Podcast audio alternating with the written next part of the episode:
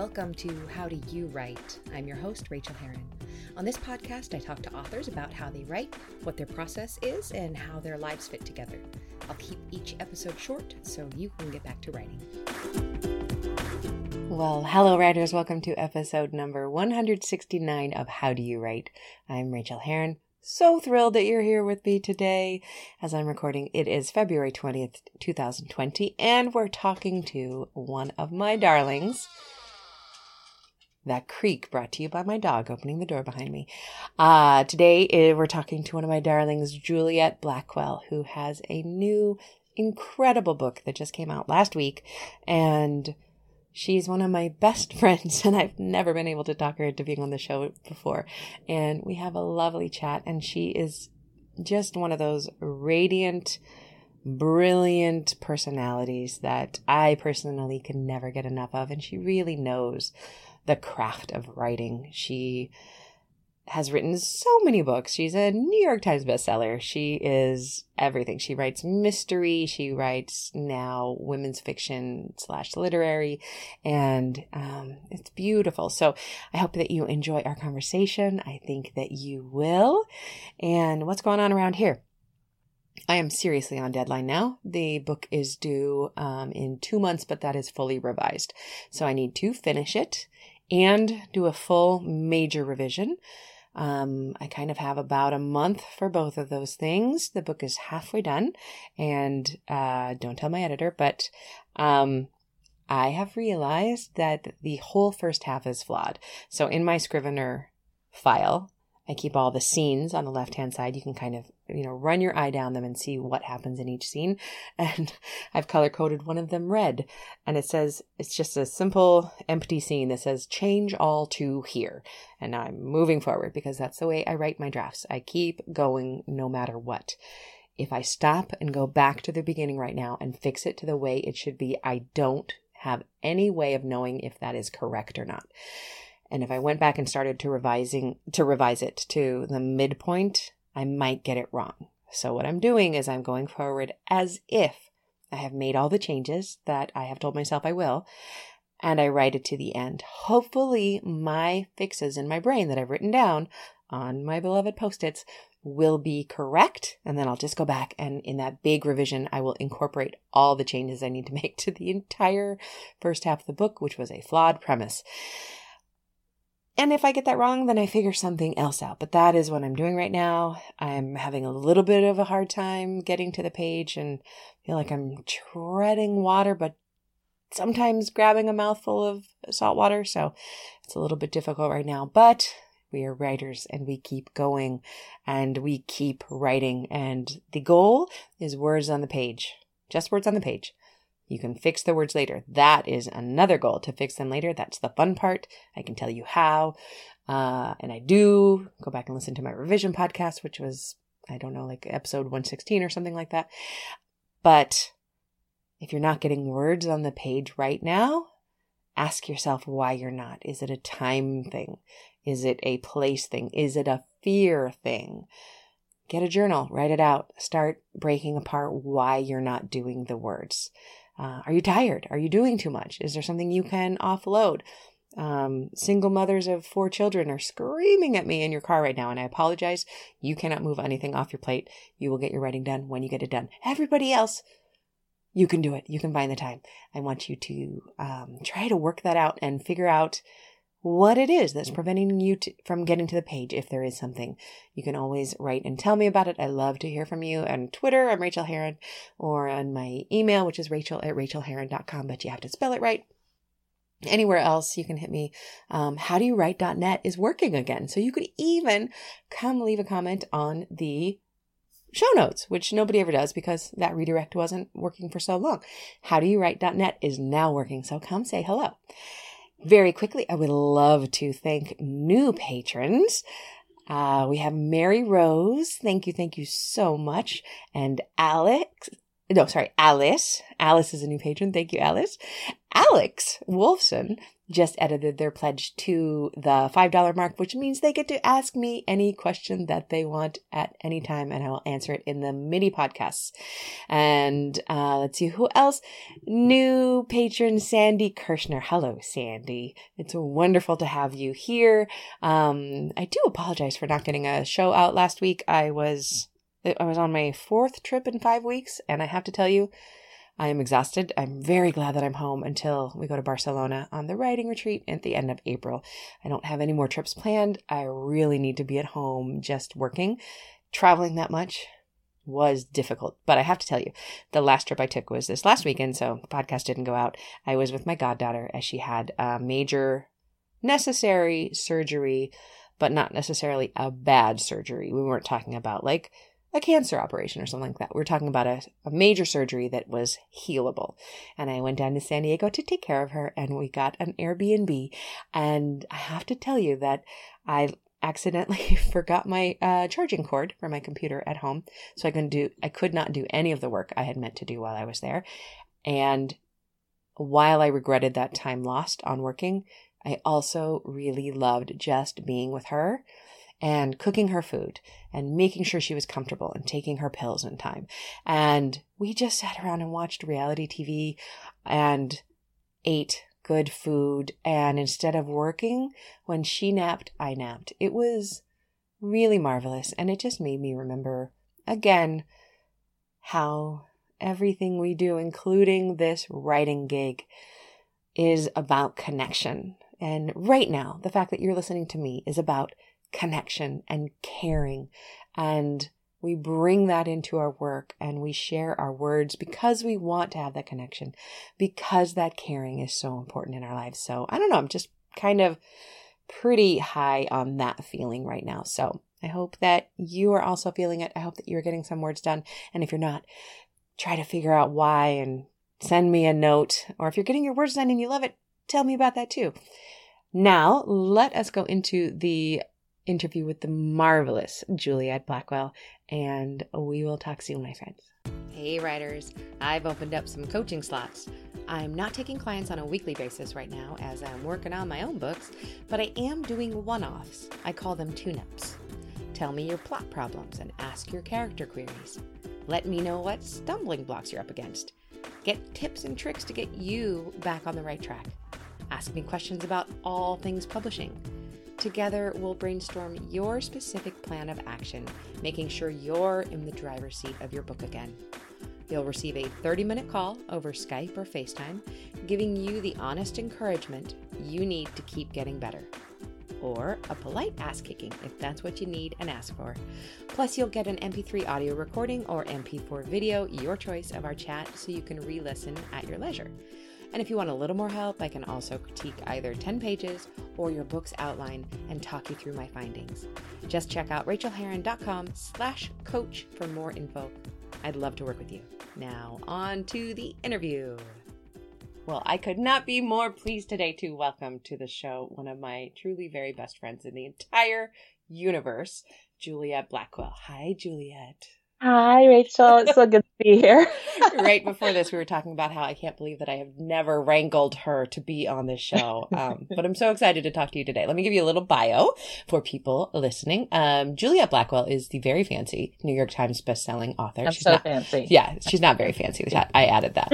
Uh, bestselling author of several novels based in France, including The Vineyards of Champagne, which is the most recent one, The Lost Carousel, Carousel of Provence, Letters from Paris and The Paris Key. She also writes the Witchcraft Mystery series and the Haunted Home Renovation series.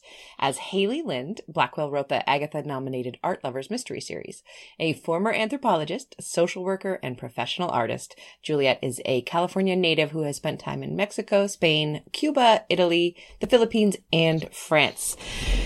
You're really one of my coolest and most fancy friends though honestly. You're, you're so sweet. You you are definitely my coolest friend so you know whatever. I i was just remembering while i was reading that bio the day that you hit the new york times for the first time.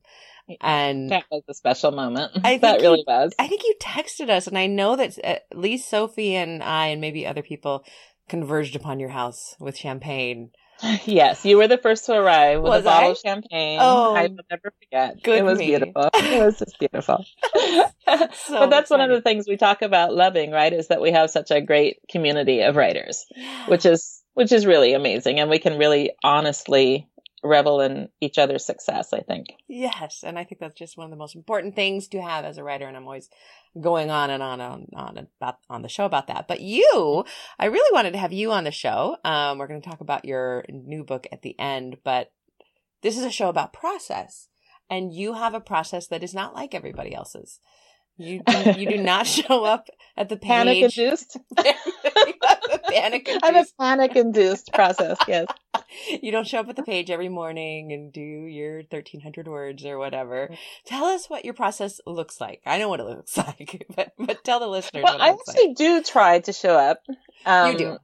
most mornings. Yeah. And, um, and theoretically, I have a 2,000 word count.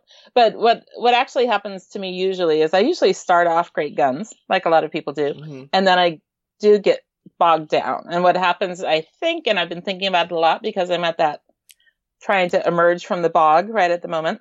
But I think it has to do with um, by the time I get to maybe the 50,000 word mark, Yeah. I, I start having so many threads of so many plots or subplots or issues or whatever it is, so many threads that I that I get bogged down in how to how to bring them all together. And that's a that's a hard time for me. That's when I start doing avoidance stuff and oh wouldn't wouldn't that shiny thing over there be more fun than what I'm working on now?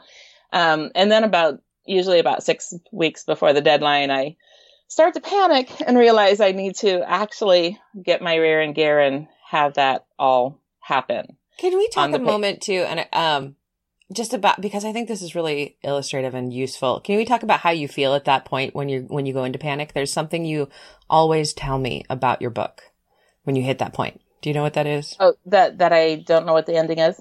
You don't you always say I don't have a book.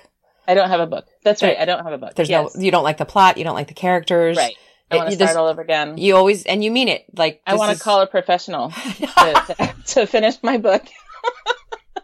Somebody, I need some professional intervention. I need to hire a, an actual author Actual to write this thing for me. But and you're you're never exaggerating. That's how you feel. Right. That's how I feel. Yes. And I really identify a lot with that because I think I think I just string out my existential panic a little bit longer than you do, so I'm always feeling it, in a, on a on a little bit lower basis. But then you really do you do take care of that by going kind of underground. Is that right? Like you then I put do your head generally. down. And, I do generally, yeah, just kind of duck out of everything. I think my my my friends, my neighbors are used to like not seeing me or hearing from me for for at least the last month before a book is due, usually. And I just I just need to be in that headspace continually. And actually, I just had a, a little talk with my boyfriend this morning about. He's like, "Is everything okay with us?" And I was like, "Yeah." And he's like, "You seem to be not really all." There, like connecting. And I was like, I'm just, I'm in my head now. I'm in this book. You know, I just am in this book and I can try to turn it off like in the evening or something, but it's, it's hard for me. And I think it's hard for people around me because I am, half of me is always now in the book. and, but this and- is your process. This is how It it, is. works for you, It is. and it works. And it's painful. it's painful. I would love to be one of those people who could just sit down every day, make my word count, and then bring it together, and then have a few months at the end to just polish it and that kind of thing. But um, at this point, you know, I, I do think that the only thing that gets me to finish the book, though, is having a deadline. Mhm. Like, I, I think, I don't know, it would be interesting for me if somebody just said, just write a book and see how long it takes and no worries. I, I don't know that I would ever finish. I really don't know if I'd be able to push through that hard part. You know, I think I'm forced to push Yeah. through the hard part because, because that's the only way I'm going to ever get to the deadline. Um, luckily, I will also say, luckily, I have a really good relationship with my editor. We've known each other my entire publishing career. As you know, I have one of those rare stories where my entire publishing career has been spent in the same publishing house. Um, so they know me well by now, and my editor, um, and I have a great relationship, and and I can now kind of give her what it's not exactly a rough draft, but it's but it's essentially what some people would call maybe not a finished product Mhm, when I mhm. for for the deadline. Yeah. And then I keep working on it Yep. because I always feel terrible that I gave her something that wasn't polished. Um, and then she comes back with her comments, but by that time I've already been working on it, polishing for a few weeks, Mm, and then I can incorporate all of her uh, queries into it. And and so so you know That I work works really the well. deadline, but I feel like there is another you know there's another cushion there afterward because you get your edits from your your editor and yeah. and that's also so helpful and that's something that a lot of people who don't who aren't yet published or they don't have an editor they don't have that part of the process which is i think also really difficult i love having the those professional eyes reading my manuscript and giving me and of course a very honest opinion because my editor wants my books to do well too and she's not going to accept something that's that's not working and haven't you said that she will? She's she's pretty blunt with you, The- she's very blunt yes is. which I, I honestly prefer. I do too. I do too. She's just yeah. She she doesn't you know she doesn't use uh uh bad language or anything. But I often I I read into her thing you know a lot of WTFs like. I don't get what you're doing here, you know, and it's, but, but I sort of love that about her. She's just, she's very straightforward. And again, you know, she and I have been working together for so long. I know she loves my work Yeah. and I know she wants my work to Yeah. shine. Yeah, So so I just really trust her when she's when she's telling me that. Yeah, and I don't need the flowery language. I just need someone to tell me like this ending doesn't work. You know, do something else. So uh, I love that. Easier. I also love that. I love that you mentioned that it's painful. I have, I think the reason I do this show is there's there's a lot of reasons I do the show, but I'm always looking for the magic bullet, the thing that'll make writing Yeah, easy for me. course. And and I'm taking this class with Becca Syme called um, Write Better Faster, and it looks Oh. at it looks at your core strengths on the Clifton Strengths Strengths Finder, which is like a Mhm. Myers Briggs but turned up to 11 and um and we were we had our one-on-one the other day and she was like well you know you're doing this particular book which i'm writing differently because i have such a complete synopsis. So the book feels Uh. like it's easier but i'm less emotionally connected to it. Because and she pointed out Uh. why i am emotionally connected to my books. It's from my core strengths. And she said yeah it might just be that your way is painful like it sounds like your actual Yeah. good, your true good Yeah. way just hurts and we're all trying to avoid Yeah. suffering and that's why writing is hard You know, that's that's an interesting way to look at it. I I think that um I was asked just the other day about you know if I write from a from an outline and, and Yeah. or or by the seat of my pants. Um, and I was saying that I de- I definitely write by the seat of my pants. I I I try to have a synopsis. I try to have an outline, and it never sticks to that. Like if I try to stick to the outline, it kills what I'm writing. If I already know what I'm writing, it, it does deaden it for me. It, it takes a lot of that that emotion out of it. And I think the emotion, even though we're we're feeling it as pain or yeah fear or whatever it is, it's it's I think it enlivens the the writing, which is interesting, and which might be why why people don't write more. I think it has to be why people don't write more because it is not a present, pleasant process a lot of the time. A, a lot of the time it is. And Right. it, it can be joyful, but, but, uh, You know, if you walk into the store and see your book on the shelf, that's very joyful. it pays, it pays for all of that. Right. Yes, yes. But the actual process of writing, um, yeah, yeah. having written is wonderful. Yes. Having I, written is wonderful. I was telling you before we came on the air, I didn't write today and I'm just like, oh, I just feel terrible. And I know that I would have felt better if I read. Ah, it, yes, didn't, it didn't happen today. yes. What is your biggest challenge when it comes to writing?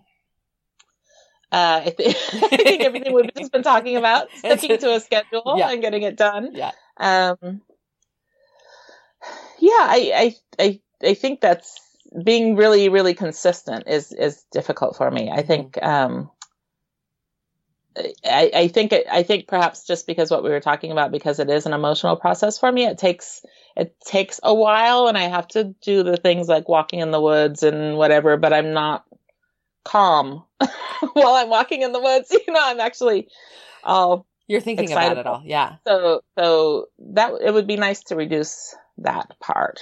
That part would be really nice to I reduce. agree. Let me know if Yeah. you figure that out because I'd really like to know. Yeah, but I don't have like I don't have any particular like dialogue. I find pretty easy and um, descriptive passages sometimes take more out of me because I as a reader, I often find description boring. So Mhm. I take a lot of time to try to make it not boring. And you're really good at it because I have such a hard time Yeah. with setting both writing it and reading it. I always, I not always, but I often find it boring, and I'm always transported into the place that you write about.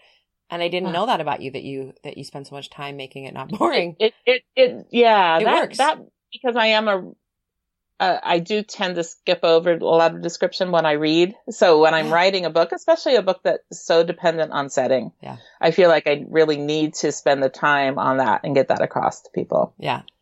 Yeah. I'm sorry, I'm going to back up to your process one more time because um, I know that in some of your books, if not all of your mysteries, you don't know the ending.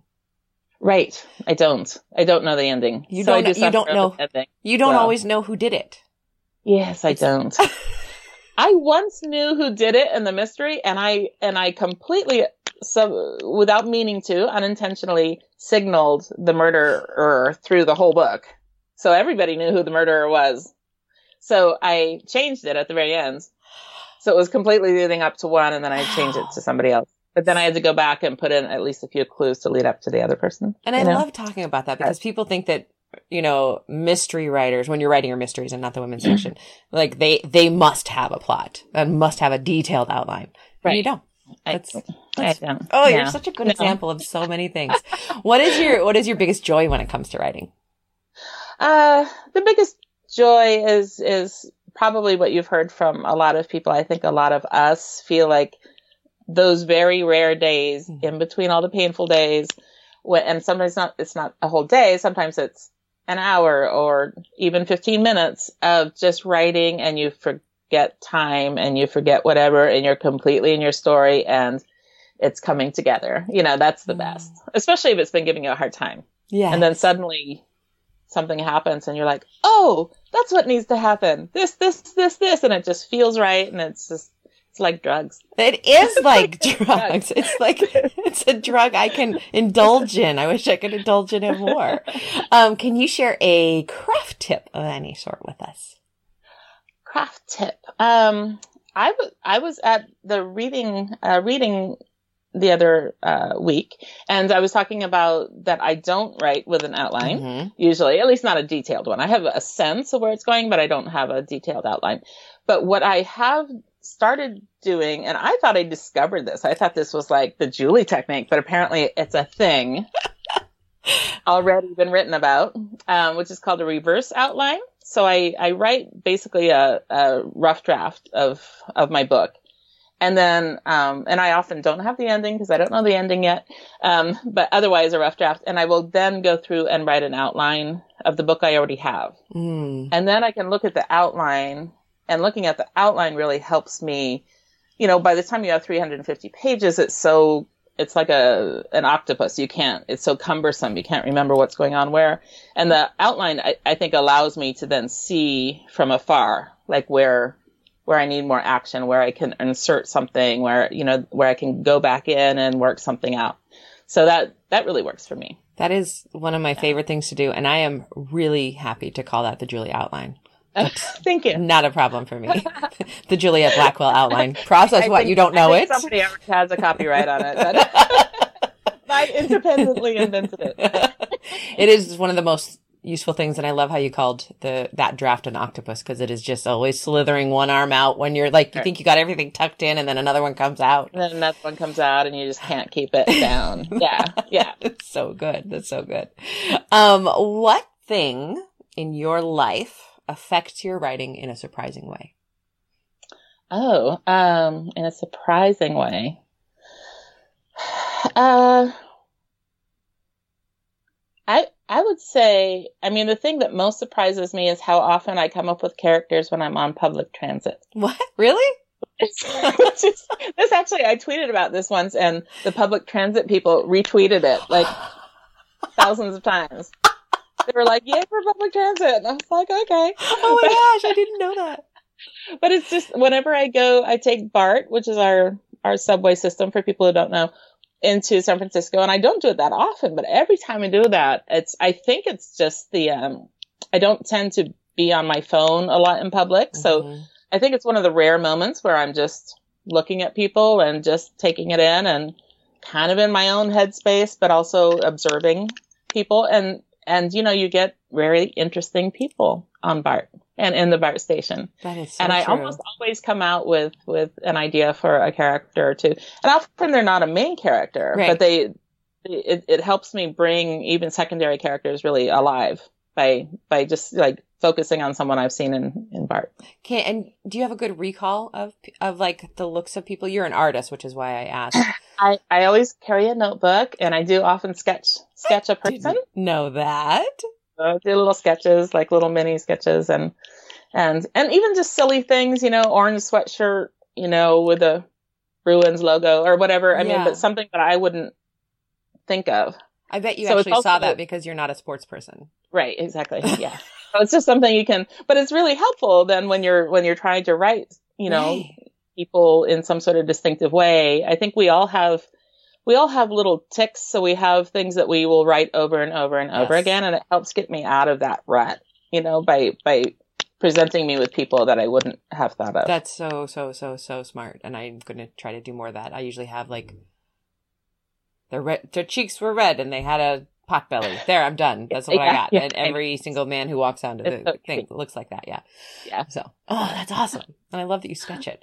Um, what is the best book you've read recently, and why did you love it? Um, I read a book that you recommended to me, which was Educated by uh, what's her name? I have it, Tara, Tara Westover. Westover, yeah. which I found really interesting. And I'm actually writing a book now that features a character who grew up in a survivalist household. So it was really um, very interesting that way. But that's not fiction, of course. It's, So no, it doesn't matter. That uh that character doesn't that that character in the memoir doesn't leave you very easily. Like I think I will always Yeah. remember that character. And I, I do teach the book, so I think I've read it more than more than most people, but um it just kind of gets inside you. it's a one. it's a really good one. It's a really good one. In fact, the the thing I thought to myself was I need to make sure that I'm not invoking this character too much with my character. You know, I can't. Mm. You know, my character is very much not her. Yeah. And I started the book long before I read it. Um, Yeah. I think you're probably still, not in any because, danger. because her but because Yeah. her character is so strong it's like i don't want to you know accidentally st- try to steal her soul from my book. That- that's awesome. That is awesome. and this Oh. one i was just i Oh, was yeah. just mentioning to you i just wanted to show it because it looks so i think this cover is so cool It is a gorgeous. um and that's it- called Euphoria like a by- picture of bark Oh, wow. it's by lily king it's called euphoria hmm and it's a book that's based on um, on Margaret Mead and some sort of romantic triangle she had. And I just started it, but this was a, a recommendation from a, a bookstore manager, so I always I always li- like their recommendations. That was um that that was basically written for you. Like you the anthropologist, here you Yes. go. Yeah, exactly. I was like, "Ooh, Margaret Mead." yeah. It was even more interesting than one would have thought. And y- you know that thing about the book recommendation, I just that's how I buy books now. Either buy books on my Kindle or get them from the library after reading about them. But if I go into a bookstore, I just go to the bookseller and I say, "Here's what I like. What what can you not sell enough of? What do what do you keep running Uh, out of? What are you, what uh-huh. are you recommending the most?" Mhm, And I just buy mhm. it. I don't read the cover. I just I just buy it. Exactly, exactly. That's my favorite way. Yeah. That's my favorite way to get a book. I've done that. I've Mhm. done that with you in bookstores. yes, yeah. Well, right now, will you tell us about your most recent book, which I have told you in person is just my favorite book of yours. Um, I think it's Thank so you. incredibly rich and so deep and so heartfelt. But tell us a little bit about the Vineyards of Champagne. Oh, thank you. Um, yes, it is out now. As of like last week, so it's, available. it's yeah, pretty, yeah. pretty It came out last, yeah, just a week ago on Tuesday.